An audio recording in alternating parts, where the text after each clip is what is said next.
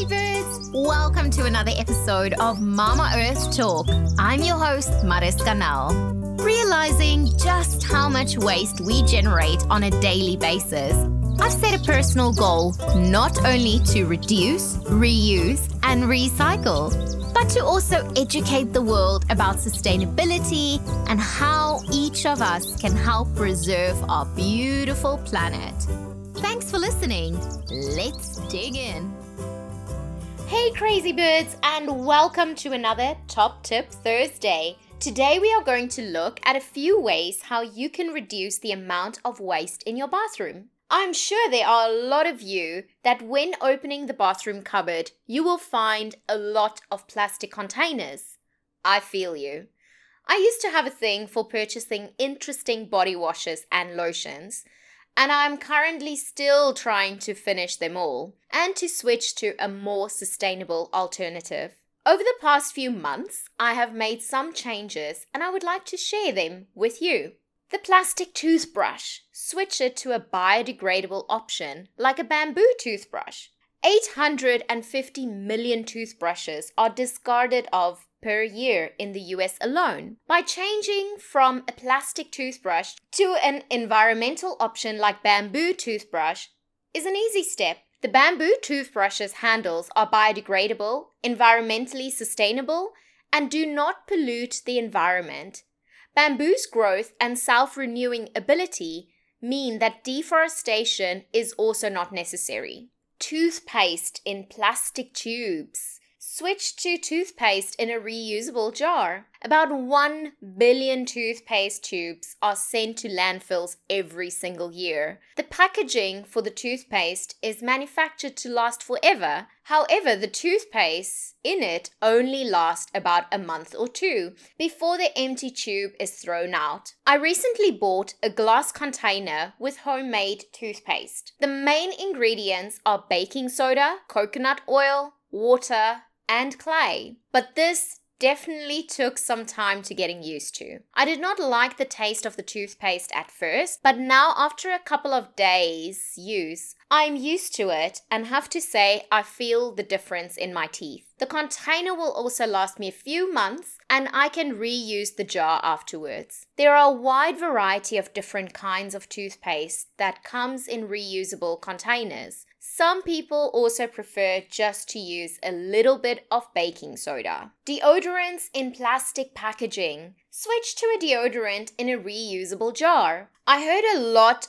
about different people making their own deodorant, and I was a bit skeptic at first. I experimented with a few recipes, but could not find one that I really liked yet. Upon visiting a package-free store in Cape Town, Nude Foods, I found a deodorant in a small jar and decided to try it. I was amazed at how well it worked, and I only have to use a small amount at a time. It should easily last me a few months, and I would be able to reuse the jar when it's finished. Shower gels and shampoos in plastic packaging. Switch to a soap bar or purchase package-free. Shower gel, shampoos, conditioners, face wash are just some of the plastic containers that overflood our shelves in the shower. I have previously made my own body wash that is then stored in a glass dispenser for easy use. If you do have a bulk store that sells these items, you would be able to fill up your container whenever you are running low. We currently do not have a store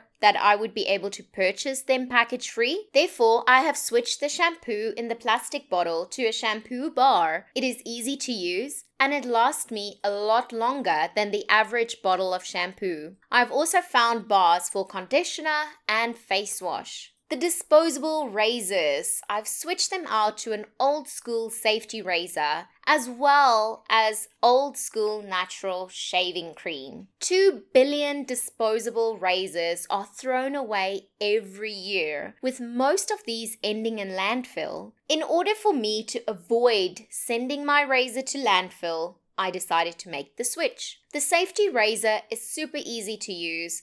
I was a bit scared at first, but got the hang of it. The initial investment for an old school safety razor is a bit more than the average razor at your local supermarket, but it should last you a lot longer. Replacing the blades is easy, and the blades are cheaper compared to fancy branded razor blades you purchase from the local supermarkets. I rarely cut myself anymore and also have not had any razor burns. I used to get a lot of them from the disposable razors. It is easy to replace the shaving cream with the old school natural shaving cream and brush that you would be able to purchase online, at a shaving store, or even at some of your package-free stores. It takes a little bit longer to prepare than the normal shaving cream, but this bowl will last you a lot longer, and it's all made with natural products. I invested in a very good shaving brush that will also last me a long time. The last tip is for the ladies, and this is something that we have to deal with every single month.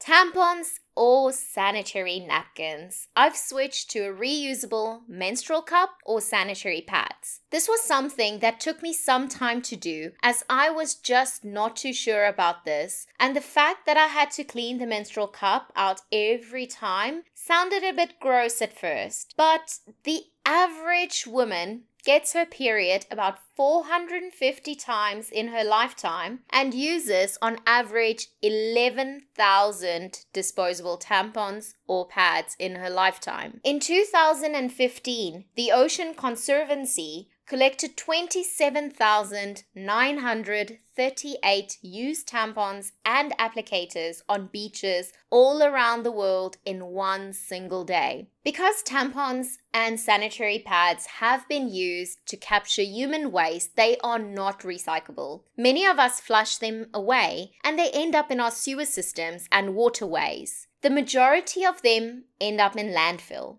Organic tampons are technically biodegradable and compostable. However, they take a very long time to break down. Then there's also the packaging of the items to take into consideration. Some of the cardboard applicators and packaging can often be recycled. However, some of the plastic applicators, wrapping, and packaging usually cannot, and they end up in the landfill or ocean. I've recently invested in a few menstrual cups, and I was surprised at how well they work. By using these cups for the past few months, I've been able to reduce the amount of waste I send to the landfill, as well as save money by reusing the menstrual cups instead of purchasing the single-use items monthly. There are many more tips and advice to reduce your waste in the bathroom. But I would also recommend to evaluate your bathroom and see what items you are currently using on a regular basis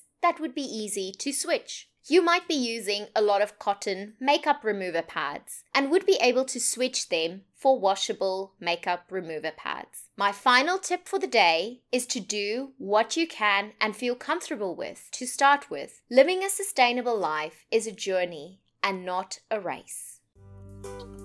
And that's a wrap. Thank you so much for listening. You can find the show notes for this episode at mamaearthtalk.com. Follow at Design by Mariska on Instagram or email hello@mamaearthtalk.com. And let me know if there's a topic you'd like me to talk about. I love hearing from all you crazy birds. New episodes are uploaded every Monday with a bonus Top Tip Thursday every Thursday. Make sure you subscribe so you don't miss anything. Mama Earth has a voice, and it's us crazy birds.